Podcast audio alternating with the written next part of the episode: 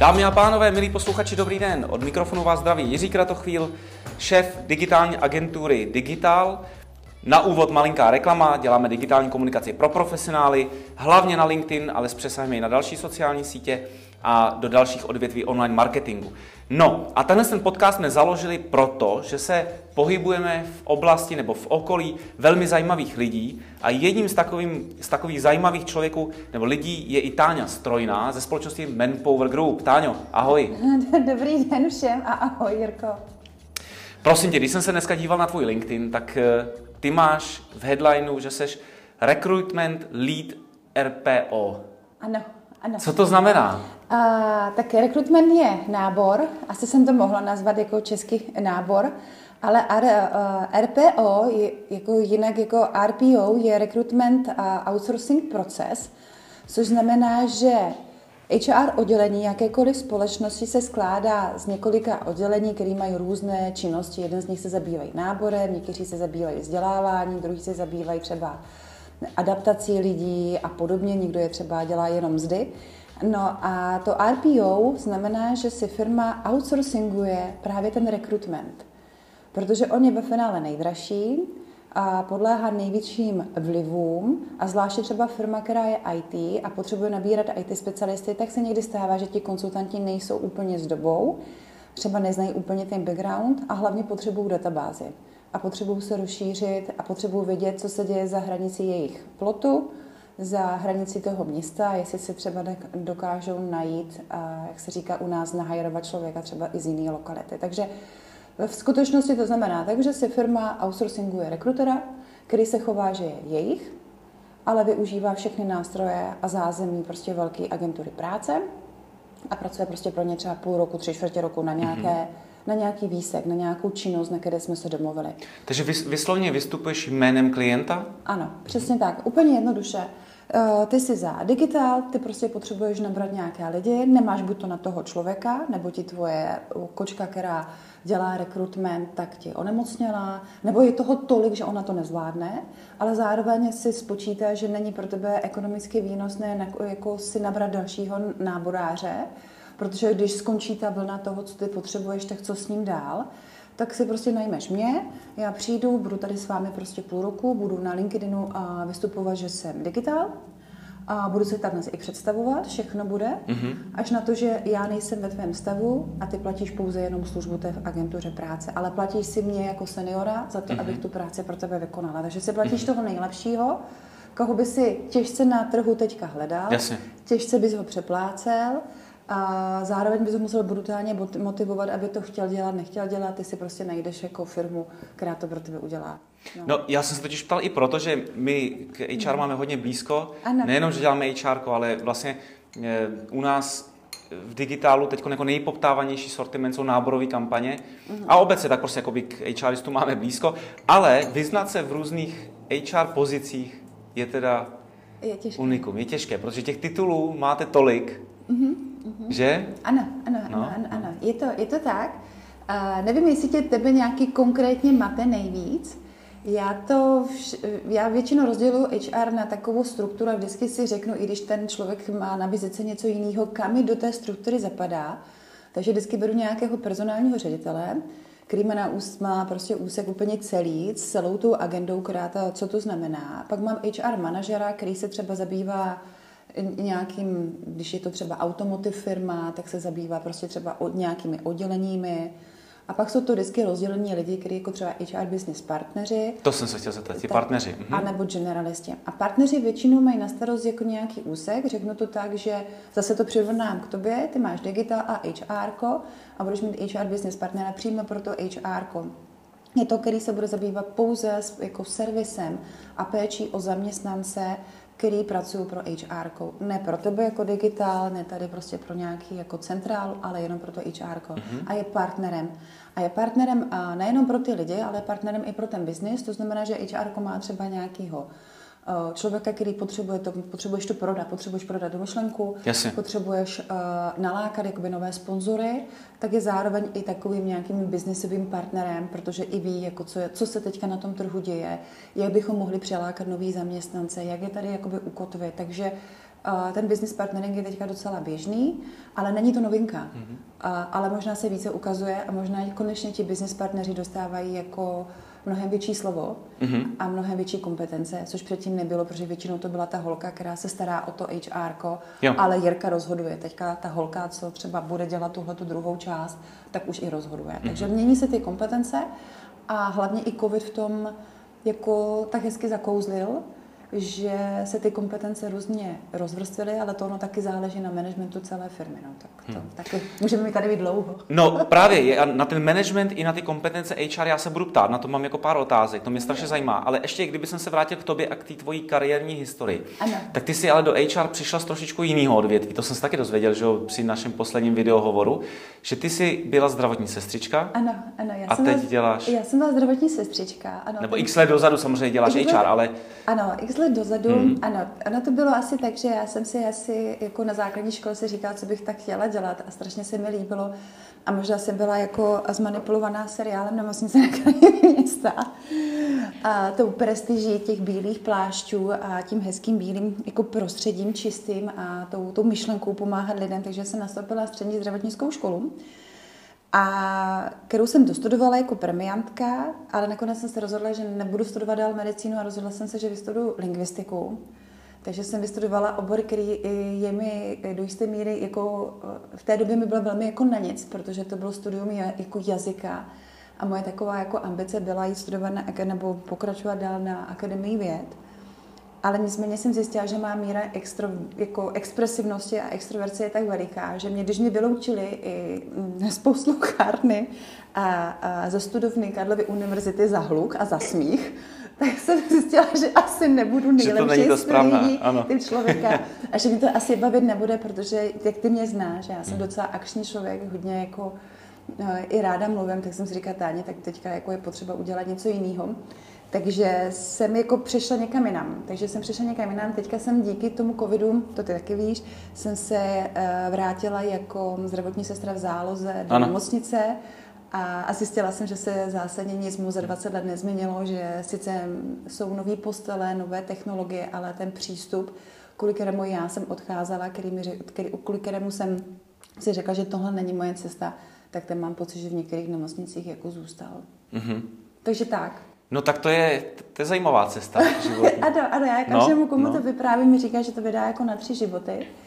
Tak ale nicméně... No a ta, ta péče o lidi tam vlastně zůstává, ten, ten ano, motiv, že jo? péče o lidi tam no. zůstává, o jejich potřeby tam zůstává, tak. až na to, že ty potřeby už teďka nejsou jako nějaké jako somatické, jako tělesné, ale jsou spíš jako psychické. Ale ono všechno se všem nějak jako souvisí, no, takže nějak se tak jako o ty lidi pořád jako starám. Jo, no a eh, kam kráčí české HR, anebo globální? Prostě kde je ten trend teď, který vidíš? A když bychom to stáhli jako obecně, HR prostě jako globálně a potom tady v kraji. Jo, kam, kam kráčí HR? Tak víš, protože ten trh se určitě změnil, ten pracovní trh se změnil i jako právě tím covidem. Firmy, já vnímám to, že museli udělat jako u nich veliké změny, jako digitalizace, home office, zkrácený úvazky. Jo, a to se jako hodně urychlilo tou dobou, která teď je, i když předtím jako, a, to třeba já, jako řešit nechtěli vůbec. Jo, já asi mám na to takové dva pohledy. Jeden je ten globální, jeden je vážně ten jako lokální. Um, a co se změní? Myslím si, že se změní to, že HR mm, bude mnohem více propojeno s IT díky... Už teďka to jako k tomu dochází. Jsou to různé mzdy mzdy, které se dají automatizovat, všechno, co se dá, prostě ta administrativní práce nahradit nějakou technologií, tak tohle podle mě HR bude trend. Takže bude velmi běžné, že vznikne jakoby v rámci HR oddělení něco jako HR IT Services, které se bude zabývat různými aplikacemi, která ta firma má. Už se jenom podívej, že třeba už firmy mají svoje vlastní aplikace na to, aby informovali eh, zaměstnance o něčem nechají si je třeba přímo jako vyvíjet. Není to, nejsou to třeba nějaké nástroje Google, Microsoftu nebo podobně, takže mají různé jobky na to, aby nějak informovali. Takže to budou ty aplikace, bude to určitě jako payroll, který se celkově úplně zautomatizuje a nahradí si ta lidská práce. A podle mě teďka HR globálně stojí před dvěma cestama. Jedna z nich je, jak pracovat v rámci agilní struktury, tak to potom vysvětlím. A druhá z těch věcí je, jak získat mnohem větší vliv ve společnosti. Protože COVID ukázal všem, že lidská síla, proto i ten manpower, lidská síla je komodita, se kterou, která je jako nejcennější. Protože pokud ty lidi nejsou, tak ve finále nebude ani ten výsledek té práce. A, a je to jedno, jestli je to ve službách nebo, nebo je to prostě nějaký produkt. A když se to lidi jsou ti spokojení a cítí se v bezpečí, tak ten výsledek je. Takže performance záleží na začátku prostě na člověku. Ale HR v těch firmách nemá takovou sílu, protože vždycky to byl biznis business, business, business. Možná ten business partnering, ke kterému se vracím jako před pěti minutami, začíná mít mnohem větší prostě sílu a dopad a více se poslouchá. A proč to bude mít v rámci, já už teďka vidím, že v rámci jakoby agilního řízení v Evropě z, už není jako jednoduchá taková ta organizační struktura, něco jako pyramida, ale už začíná být prostě i horizontální. Vysvětlím to právě v oblasti toho rekrutmentu. Ono úplně je běžné, že vznikají talent acquisition týmy, které jsou třeba vedené z Londýna a, a vede to nějaký člověk, který má v každé zemi nějakého člověka. Ten člověk sice sedí tady třeba v Ostravě, je součástí toho týmu, ale jeho nadřízený je prostě člověk z Londýna a on mu dává ve finále nějaké pracovní úkoly a to, to se rozdělí. Podle mě se mm-hmm. HR rozdělí horizontálně že ty veliké společnosti, ty velké korporáty to rozdělí tak, že bude mít někoho, kdo to řeší jenom mzdy a bude sedět ve Francii a bude to řídit jakoby celkově jakoby celou, všechny třeba pět jo. zemí.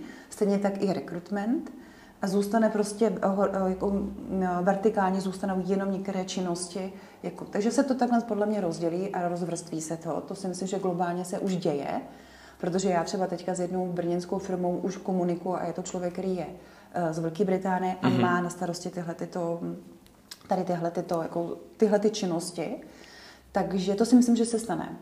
Ale co se stane tady na tom našem lokálním trhu je, že a přála bych to všem, aby HR konečně mělo, aby se konečně stalo tím partnerem, kterým jako vždycky má být. Aby to nebylo tak, aha, Táni, tak ty se staráš o ty lidi, no tak víš to nějak to naber a, a podobně a a, ve skutečnosti to HR vždycky čeká před těmi dveřmi, aby se zjistilo, co se upeklo, jaký bude biznis. Asi úplně nejčastějším problémem, který já vidím, a vždycky se zeptám HR a říkám, no tak co forecastuješ na ten další rok? Co forecastuješ na ten další kvartál? A jedna z nejčastějších odpovědí je, no hele, to záleží jako na výrobě, nebo to záleží jako na biznisu. Ale oni nejsou na tepu toho biznesu, ne proto, aby radili, kam ta firma má jít, ale aby prostě dokázali říci, OK, to zvládneme to dokážeme Jasně. sanovat. Protože přichází třeba buď to nové projekty, máme dostatek jako lidského kapitálu, nebo nemáme. Zvládnou to naši lidi, kolik bude míra přes času. To si myslím, že by se mělo hmm. stát a, a doufám, že ten COVID v některých společnostech způsobil to, že ten HR už je brán na ty velké meetingy, kdy se bavíme o tom, kam ta firma jde. No já jsem se právě na to chtěl zeptat, jaká je role HR třeba tady v moravskoslezských firmách a, a třeba jako vy, vypustme ty IT firmy, protože ty jsou vlastně jako ve, ve všem hodně dopředu. Uh-huh. Takže tady jako v těch průmyslových firmách. Jaká je role a, jak, um, a jaký je vlastně management? Jo, já zase potom uh-huh. na to položím další otázku. Ty jsi ale na to vlastně částečně i odpověděla. No. Že to HR by mělo, mělo by být jako v boardu. Mělo by být. Mělo by být součástí Ale není. boardu. A ne vždycky je. Ne, ne vždycky je. Tak. Ne vždycky je. Vždycky je v té, té supportní roli jako ten vedlejší, ale ten covid ukázal, že bez lidí se to nepůjde dát. Já mm-hmm. chápu, všichni tady budeme s tím, že tady budou roboti, budou tady roboti, OK, ale vždycky někdo musí ovládat. A tak ono to jako potrvá, než tady ty ano. roboti budou. Jo, takže, takže může to být automatizovaná výroba, ale vždycky tam musí být někdo, kdo to zmáčkne. A kdo za to může? Může za to HR nebo management, že to takhle je? A já si myslím, že je to oboustrané. Nemůžu to říct, že je to management nebo že je to HR. A je to prostě podle mě oboustranný jako věc, že si to HR neřeklo o větší slovo a neukaz, neukázalo, že jsou skutečně jako připraveni být ve střetu a, a bavit se o těch věcech, ale zároveň management nevnímalo toho člověka a to hmm. souvisí se zaměstnaností hmm. jako něco nedostatkového. To se teďka mění, protože nezaměstnanost je teďka 3,5% za období září. Jsme vážně, eh, nezaměstnanost je nejnižší v celé Evropské unii, podle Eurostatu. Takže a tady ti lidi prostě vážně nejsou. A oni si teďka uvědomují, protože před 15 lety byla nezaměstnanost kolem 15% v Moravskoslezském kraji. Lidi bylo pořád jako hodně. My jsme se chovali, nebo management se choval jako Henry Ford. Nechceš práci, OK, nevadí. Za venku stojí dalších x lidí, kteří si vezmou a jsou stejně dobrý nebo hmm. lepší to se změnilo. změnilo. Ten trh se změnil a tím pádem se změnilo i ten, podle mě, ten pohled toho managementu. Aha, ale když já ty lidi nenaberu, tak nevyrobím nebo nemám. A tohle se mění. Že ten nedostatek těch lidí, ten trh, když se proměnil, tak ten nedostatek lidí způsobil to, že se změnil i ten mindset toho managementu, který se teďka kouká, OK, ale já teďka potřebuji ty inženýry, já teďka potřebuji ty techniky, nebo já teďka potřebuji ty ajťáky. Jak, jak to, že nejsou? Co a, a před dvěmi lety to bylo, tak něco dělejte HR, tak oni holky dělají, nebo kluci dělají většinou holky. A, ale prostě nestačí to. Protože, a teďka do toho vstupujeme my jako agentury práce, radíme cokoliv dalšího, ale ono někdy možná je taky dobré se podívat dovnitř té firmy, do toho kruhu a začít pečovat o ty lidi, aby nám neodcházeli. Tak, já si, já to vlastně jako spojím právě teda s tím, co my děláme, že eh, my vlastně jako posilujeme pozitivní obraz našich klientů a, a tím, že je to jako z pohledu biznisu, anebo právě HR. A já tam jako vidím jedno, jeden velký rozpor, že, eh, nebo také jako mínus, že dneska ty firmy už jako vědí, že potřebují nabírat, potřebují nabírat ve velkým, ale vlastně jakoby ne, nemají nic připraveno a neumí odpovědět na, na tu aktuální poptávku toho trhu, že lidi už jako nehledají jenom e, peníze, ale jako hledají i nějaký smysl a aby ta firma jako byla vidět, aby měla nějakou prestiž, aby se podívali dovnitř té firmy ještě předtím, než tam jdou. A my tam přijdeme s, třeba s tou naší metodikou HR mining, ale vlastně jako pak se tam musí dobudovat ten základ. To znamená právě jakoby ten, ten employer branding a sociální sítě a tak dále. A pak jsou firmy, které tohle to mají a jako třeba nemají až takový problém v tom nabírání nebo, nebo v tom, v tom při, možná v přitahování jakoby lidí, nových talentů. Jo, já si myslím, že tam, když říká, že nemají problém, tak si myslím, že je silné HR. Mm-hmm. Že je skutečně partnerem, je členem prostě boardu a uvědomuje si to, že ta firma nějak navenek prostě vypadá. Taky si kupuješ produkt a, a kupuje se ho v nějakém obalu. Takže ten obal si ty HR uvědomili, že je důležitý. Takže, a tam si myslím, že jsou silný. Pak jsou společnosti, kde to pořád je a funguje to tak, jak to fungovalo před 20 lety. HR je prostě v supportní roli, a, ale tím pádem pak ty klienti řeší to vždycky krátkodobě něco, pojďte mi pomoct. Vždycky volají, Táňo, pojďte mi pomoct. Já mám prostě nedostatek lidí, moje HR je neschopné, protože to samozřejmě takovou jako lidskou povahou je, když ty neumíš, tak někdo jiný bude umět ale nedívá se na ten podstatu toho problému, že, že prostě nejsou třeba zajímaví, nejsou atraktivní, nebo jim ujel uh, vlak, co se týká jako mest, benefitů a všeho ostatního, že je to prostě nezajímalo, protože třeba dlouho nenabírali, nebo prostě lidi vždycky přicházeli, ale pak se něco změnilo. A může se změnit jako i uvnitř té firmy, že tam přijde někdo, kdo to celé nakazí a je vysoká fluktuace. A všechny ty věci s tím, všechno se vším souvisí. A já ti můžu říci, že já tady znám asi 10 společností, se kterými mám radost komunikovat, protože se mnou se oni baví o věci, která je skoro zakletá, je to HR strategie. Mm-hmm. Oni mi třeba řeknou, kam chtějí mít ty mzdy za tři roky nebo za pět let. A já fakt mám jako radost s nimi jako mluvit, koukat se, kam to chtějí vést, co chtějí dělat, jaké mají projekty. A, a fakt se mluví o HR strategii, což nebývá úplně jako nejbližnější slovo. Vždycky se tady my máme problém. Nebo mm, já jsem té druhé roli, my máme problém, nebo my prostě musíme udělat, nebo něco podobného. Ale vždycky jsou to krátkodobý plány, možná střednědobí, že si prostě dělají nějaký jako budget na rok 2022, ale kde je ta strategie? Jako kde ta firma má jít, jak má vypadat, jak se má odrážet, proč, proč do ní mají chtít tí noví studenti?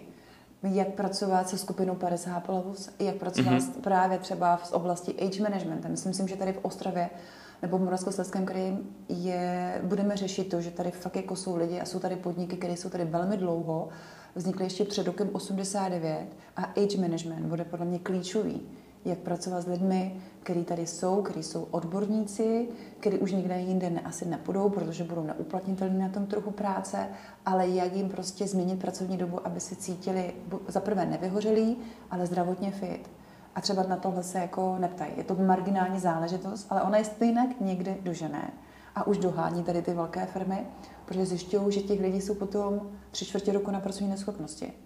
Přijdou do práce a znovu jsou na pracovní neschopnosti. Takže oni mají prostě jakoby otevřen, ne, nemají otevřené místo pro nový nábor, protože tam stále je zaparkovaný ten člověk, který tam byl. Hmm. Nepracují s ním. Jasně. No. Prostě a co, co, co ten dnešní trh práce chce od firm? Co, co třeba mladí lidi chtějí? Od firm, co očekávají, jaký jsou jejich motivy? Jo, tak uh, mladí lidé to je velmi jednoduché. Hmm. Uh, oni chtějí jako... Ono, uh, ono teďka existuje to hezké jako módní slovo jako well-being. a, nebo jako work-life balance. A, ve skutečnosti podle mě chtějí to jakoby jeden život, one life. To znamená, chtějí, aby se to tak všechno plynulo, aby to bylo jako fluidní. Jdu do práce, z práce jdu prostě tady jako někde pařit, jdu s přáteli a podobně. Aby ten život neměli takové ty ostré hrany. Jo. 8 hodin chodím, jdu do práce, bouchám do 16. Takže chtějí mít flexibilitu a chtějí pracovat na, podle mě, projektově. Já si myslím, že čím dál tím více, ono se to objevuje už v IT, tady tahle ta věc ohledně práce, ale myslím si, že se to stane jako i nějakým, jako i trendem, že ty nabereš holku tady k sobě do týmu, jsme se prostě tím bavili, holku do týmu a myslíš si, že to bude třeba na rok, na dva nebo na tři, ale proč by se s ní nemohl bavit o tom, že ji najímáš na projekt, na tři čtvrtě roku nebo na rok, kdy ona má jasně ohraničené, co chce, nebo ty jasně ohraničení, co chceš, kde je začátek a kde je konec toho, toho jakoby smlouvy o díle, ale není to smlouva o dílo, je to prostě projekt. Ale ten trend se podle mě u těch mladých prostě objeví. Oni chtějí být prostě na projekt. A myslím si, že za pět let nás to tady jako dožené. Takže možná fakt se jakoby bavit o tom, že buď to hledám někoho, ale to záleží o povaze toho člověka. Někdo je fakt jako konzervativní a chce to mít tak, jak to měl táta a máma, ale někdo prostě chce růst. A, a možná je té firmy nalákají tím, že budou mít projekty, i ty vnitřní projekty. Mm-hmm. Tak jako na, nabereš toho člověka třeba na pozici konstruktéra, ale dáš mu projekt. Hmm. Takže to si myslím, že ten trh jako bude chtít a bude chtít 100% prostě pade na pade jako home office a office. Mm-hmm. No ale tam to bude jako těžký pro firmy se změnit na ty projekty. No to teďka to už jakoby probíhá třeba v těch R&D centrech, centrech, kdy se něco vyvíjí, takže to tam je. Není to až tak podle mě těžké, je to o tom skutečně, jako jak spolupracují. To taky záleží, jestli ta firma je jenom čistě česká, anebo je prostě mezinárodní. V mezinárodních to jde mnohem líp, protože v rámci té agilní struktury tak oni třeba spolupracují týmy eh, Německo, Česko a podobně. Takže ten člověk pracuje standardně třeba, řeknu, mám, no, je to člověk na plný úvazek, ale půlku třeba pracuje standardně jako třeba pro ostravskou nějakou část a dalšího jakoby půl úvazek pracuje v rámci třeba nějaké další, nějaké další nastavby nebo dalšího projektu. Takže není to tak těžké, neříkám, že to chtějí všichni, ale ten trend se povede tam, že prostě fakt jako někteří lidi půjdou na projektové smlouvy. Mm-hmm. A, a IT to už teďka chce. Jasně, tak IT tam, to si myslím, že je trošku takový ale, jako jiný segment než... Ale když se vrátím k tomu, k tomu, jak se zmítal, co znamená to RPO, to je ve finále to taky. Ty si mě najmeš na to, abych ti našla někoho na projekt. Protože ty víš, že ta práce má časově omezený nějaký interval a ty si mě najímáš na ten interval, protože pak budeš horko těžko třeba schánět biznis nebo budeš, jako, budeš mít jenom náklady a to ty nechceš. Takže si prostě mě najímáš jako na projekt. Takže to budou chtít ti mladí. Ti mladí 100% budou chtít jako se změnit jako způsob jako leadershipu, je to potřeba asi udělat pro ty mladé, které přistupují, nastupují. Samozřejmě ty taky slyšíš určitě jako ohlasy, že ti mladí jsou hrozní, jsou jakoby špatný. Ale když se zase baví s těma mladýma, tak zase ti řeknu, že jako nemají pochopení. Není tam ani ta vůle se s nima bavit, protože automaticky jako je odsuzou. Takže fakt jako je to o člověku, je to o rodině, je to o tom, co ten člověk chce, jak co chce dokázat, kde chce být. No a takže to se podle mě to jakoby bude jeden z těch věcí. A co jsou současné firmy, nebo jak, jak byla ta otázka? Myslím si, že bude hodně se klást na, jakoby na benefity pro zaměstnance v oblasti jakoby péče a bezpečí, takže firmy by měly jakoby investovat peníze do toho, mít vitaminové balíčky, mít nějaké wellness věci. V Americe je stále běžné, teďka COVID to způsobil, že firmy mají jeden den v měsíci jakoby wellness day, tím je, že my jsme i americká společnost, tak jsme to, my to jako mm-hmm. velmi rychle přijímáme, ty americké moresy. A rádi? a rádi, ano. A takže třeba mají wellness day, kdy prostě se dá člověku placené volno, tak ale aby v pracovní době si udělal prostě buď to týmově nebo separátně, jako individuálně, prostě něco pro sebe, aby si jakoby odpočinul. Myslím si, že to taky bude jedna z těch věcí, který zaměstnanci, na které zaměstnanci asi jako, jsou, jsou podle mě marketingovým tahákem. Hmm. Jo, že třeba když se podíváš na to, co všechny benefity mají ty velké společnosti nebo ty společnosti, které jsou v oblasti IT, takže mají to home office, mají psa v kanceláři, a mají vitaminové bary, mm, že mají jako ovoce jako na stolech vedle nějakého pitného, pitného režimu. Mají třeba další pracovní obědovou pauzu, protože oni jsou pak schopni pracovat, když jsou svobodní a single jako deal je flexibilní prostě pracovní doba. Je nějaká fixně daná a pak je nějaká flexibilní. Jsou možnosti vytvořit domácí kancelář, protože to bývá největším zdrojem jakoby IT jako nebezpečí. Ano. Takže bude vypadat jejich IT kancelář, takže mají nějaké jako tiskárny, aby prostě mohly být jakoby soběstační. A budou chtít samozřejmě to jako něco, o čem, co jako mi nepeněžní, co, o čem se jako ta firma o ně stará. A to jsou podle mě tyhle ty balíčky. Mm-hmm. Jo. To je zajímavý. Mm-hmm. A jde dneska jako té mladé generaci ještě o značku zaměstnavatele? Víš, že ty já si třeba pamatuju, když jsem nastupoval do pracovního procesu, takže člověk jako hledal nějakou jako vyhlášenou firmu a ať tam vlastně dělal cokoliv, tak prostě bylo to taky to wow. Jde, jde třeba, jde dneska těm lidem o, o značku nebo spíš o smysl nebo o nějakou výzvu? Uh, um, já si myslím, že je to kombinace, protože uh, já mám jako dceru, která je 14 a jim jde vždycky o značky. To máš pravdu, ale tak jestli i v tady tom pojetí, Já si no. myslím, že půjdem, ale že myslím, že značka je přiláká. Uh-huh. Značka je přiláká, to znamená nějaká značka, teďka nechci jako jmenovat, takže nějaká značka je přiláká, pro mě třeba digitál, jo. Až to není jako nějak zaměřené vůči nějakému klientu, takže prostě digitál, takže je přiláká. Ale pak tam záleží na tom, jaký to smysl má, co mu to prostě dá. A většinou je to nějaká výzva kde se může uplatnit, protože ti mladí si uvědomují, že už na podílu bohatství na světě jako se, pokud nebudou dělat něco v IT, nějak jako nepřidají, protože karty jsou jako rozehrané. Hmm. Takže je to prostě podle mě výzva. Je to prostě musí bavit. Hmm. Je to prostě musí bavit. Ale značka podle mě je přiláká. Nebo dobře udělaná marketingová rekruterská kampaň. Hmm. Hmm. Jasně. No a ty jsi zmiňovala to, že eh, třeba tady v kraji je hodně zahraničních studentů ano. z Ázie, kteří vlastně tady chtějí zůstat, ale je to z pohledu firm trošku nevyužitý potenciál. Ano, ano, ano.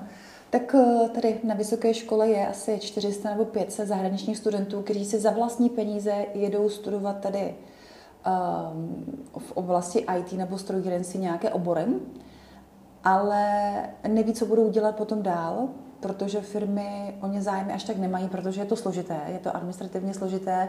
Z toho studentského víza to překlopí potom na pracovní vízum a s povolením pobytu.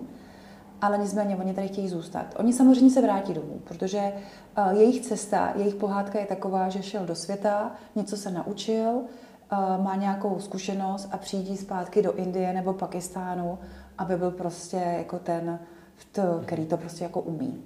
Takže oni se vrátí. Nejsou úplně jako takový, že by se jako nechtěli vracet, chtějí se vracet, všichni zahraniční zaměstnanci se chtějí vracet. Záleží to taky i na vzdálenosti, protože pokud tady přijíždí zahraniční pracovníci z Ukrajiny, tak jejich cesta domů jako letadlo trvá dvě hodiny. Takže oni už asi si dokážou představit, že na západě zakotví a budou tady žít. To je stejně tak jako i s Tureckem. Ale všichni ti azijští se vrátit chtějí. A je to i žádoucí, podle mě tam je i jako v těch státech to, že se mají vrátit, že se mají něco ano. naučit a vrátit se. Takže tady jsou hmm. a budou hledat práci a stoprocentně budou hledat, když budou promovat v květnu, v červnu, podle toho, jako kdy budou mít ty státnice, takže budou hledat prostě nějaké uplatnění. Mm-hmm. Jo. Je to podle mě nevyužitý potenciál. Ano. Firmy se na to nezaměřují, protože samozřejmě vždycky to je ta krátkodobá HR strategie. Jdou tou nejjednodušší cestou ta, která rychle prostě potřebuju, tak naberu, jo, zalepím jo. tu díru a... Jo, ta, co rychle sanuje. Hmm. Teďka prostě hmm. potřebuju tohle, tak uh, potřebuju pět lidí, tak prostě potřebuju udělat hmm. něco na pět lidí. Takže si udělají nějaký jako kampaně, nějaké lidi přilákají. Ale kdyby strategicky pracovali třeba s, tohle, s tímhle potenciálem těchto lidí, vzali by je hnedka do toho trejného programu, ale ono to stojí nějaké úsilí. A to úsilí prostě není profitové. Je to no prostě a taky, něco dáš. Jestli no. to právě eh, nemá teda souvislost s tím, že často to HR eh, není součástí boardu a třeba jako vlastně neznání vize toho vedení. Je to možné. Mhm. Jo? Je to dost časté hmm. a zároveň si myslím, že HR um, ne všichni, nechci vyházet do pytle, aby se mi teďka, jak půjdu k tobě na HR, nestalo, že mi budou dávat za uši. Ale uh, oni se všechny ty HR hezké vize musí umět spočítat. Proto to, aby to ten board jako přijal. Takže já si třeba dokážu představit, pracuji ve společnosti a chci najmout a chci mít nějaké zahraniční pracovníky, tak já prostě potřebuji si vzít nějaká data, spočítat to, kolik mě to stojí na začátku, jako určitý jako HR business plán a říct si, hele, za půl roku se nám to vrátí. A vrátí se nám to tak, že zahraniční zaměstnanec je přímo uh, dedikovaný tomu klientovi. On nemůže pracovat pro dalšího jiného, musí udělat nějaké další kroky, musí to řešit s ministerstvem, trvá to třeba 30 dní, takže pokud se dobře budeme starat o toho člověka, zůstane nám tady dva roky, možná další dva roky, když prostě mu obnovíme takzvanou zelenou kartu, tak když to řeknu jako obecně, a on neumí to spočítat. Podle mě ty HR vize by se měly umět spočítat, aby to business prostě pojal. Jasně. A to je podle mě kámen úrazu. Mm-hmm. Že tam ty dva světy jsou, se vlastně nepotkávají. Uh, mají jiný komunikační kanál. Jo. To je asi nejčastější. Když se třeba baví s HRama a ty s nima jednáš, protože řešíte to v rámci jako konference, tak oni mají strašně jako krásně o tom, o tom, o tom HR mluví. Ale aby jim to někdo schválil a dal na to ten štempl, tak prostě to není jenom o těch vizí. Někdy musí někdo přijít, vzít tušku papír, nakreslit to, spočítat to a říct si, hele, bude to stát půl mega, ale přinese nám to tohle a tohle a tohle a dokáže to spočítat. Když já se třeba zeptám HRu, víš, kolik tě stojí nábor? Víš, kolik tě stojí nábor jednoho člověka? Tak tam je většinou jako bývá ticho. Hmm. Neumí to spočítat, nepočítej to. Ale kdybych já přišla za tebou a říkám, hele, mě nábor jednoho člověka stojí 2100. Když si vezmu tvůj kampaň, tak eh, co mi to přinese? Jak, takže spočítat si to. Tohle jo. je můj budget. A lépe se potom počítá. Všechno je prostě otázka. Když to dáš do těch nákladů, když to spočítáš, tak si myslím, že se mnohem lépe i tomu managementu prostě nad tím přemýšlí. Hmm. Protože jsou zvyklí na to, že ve výrobě mají nějaký plán a je to číslo. Není to, není to, není no, no. to, není to muzika. Je jasně, to prostě jasně, jasně. Jo. No jak to poslouchám, je to věda. To HR je věda. To asi bychom se o tom ještě mohli bavit jo, dlouhé hodiny. Možná jako úplně poslední otázka, úplně stejná, jakou budeme pokládat na HR v panelové debatě. Jak se HR má prodat vedení? A jak se má prodat vedení? Hmm. Jo, protože je tady prostě řada firm, kde prostě to HR oddělení je a vlastně, tak jak ty si i řekla, prostě je na nějaký není prostě součástí toho boardu, to znamená prostě je spíš taková jako exekutivní složka, prostě management něco řekne a HR to udělá. Ale jak, jak by ti HRisti se měli chovat v té firmě, nebo teď se měli začít chovat, aby se jako dostali teda vejš a aby měli nějaký, nějaký slovo v té firmě? Um, OK, je to spíš možná, je to pro mě jednodušší, protože jsem taková, jaká jsem, tak pro mě jednodušší je přemýšlet nad tím, jak bych to udělala já. Jasně, tak to je otázka na tebe, takže. Mm, takže jak bych to udělala já a asi bych si vzala tušku a papír a podívala jsem se na to, kde by mělo být moje HR v následujícím roce, to znamená v prosinci roku 2022, kolik bych měla mít lidí, jaká by měla být fluktuace, Eh, co bych měla docílit, co bych potřebovala jakoby udělat v té firmě, takže jsem si dala nějakou takovou střednědobou HR strategii. Zároveň bych se podívala na to, co se mi nepodařilo v tomhle roce. Udělala bych si jakoby svodku, skutečně normálně marketingovou svodku, silné slabé stránky toho. Rovněž bych si to udělala na své HR udělení a na lidi, co mi ten tým jakoby přináší, jak mě může podpořit v té, v té naší nějaké vizi a zároveň bych to spočítala. Hmm. Takže prostě důraz na vlastně na ty data tam, na ty data. tam hodně slyším u tebe. Mm-hmm. Hmm. Já bych to takhle udělala, protože to je jediná cesta, která mě se i klientům daří říci, když se bavím s generálními řediteli, že to není o těch květnatých jako slovech, protože oni mají úplně jiné zaměření. Oni fakt jako se babrají v té, jako té technologii, te, jsou techničtější. Jejich myšlení je většinou techničtější, než je moje jako ženské. Hmm. Taky problém nebo problém. Je taky potřeba si říci, že v rámci i diverzity většinou HR jsou ženy. Takže jenom si vezmi třeba tvoji komunikaci s manželkou, takže mužský a ženský způsob jako nahlížení. Já jsem květnatá, ty chceš hnedka k věci. My máme problém, já to chci rozebírat, ty to chceš řešit. Takže když si to jenom vezmeš úplně jednoduše a obecně, že většinou jsou to ženy, ale jednají ale jako s chlapama ve výrobě nebo prostě z, z bordu, tak se přizpůsobit tomu způsobu myšlení, protože já to potřebuji prosadit. Hmm. Jako chytrá manželka. Já to potřebuji prosadit, potřebuji, abychom prostě něco měli, potřebuji to spočítat, přijít za Jirkou, řekne, Herko, bude to 150 tisíc a bude pecka, bude to bomba. Přesně, a ten šéf řekne, OK, jo. vyřešeno. Jo, bude to tak a tak, a tohle nám to přinese, tohle nám to vezme, všechno jsem spočítala, toto jsou slabé stránky, ale na to mám řešení. Takže asi tak. Skvěle. Dámy a pánové, Táňa Strojná ze společnosti Manpower. Táňo, děkuji za rozhovor. Já taky děkuji, bylo to moc milé, děkuji.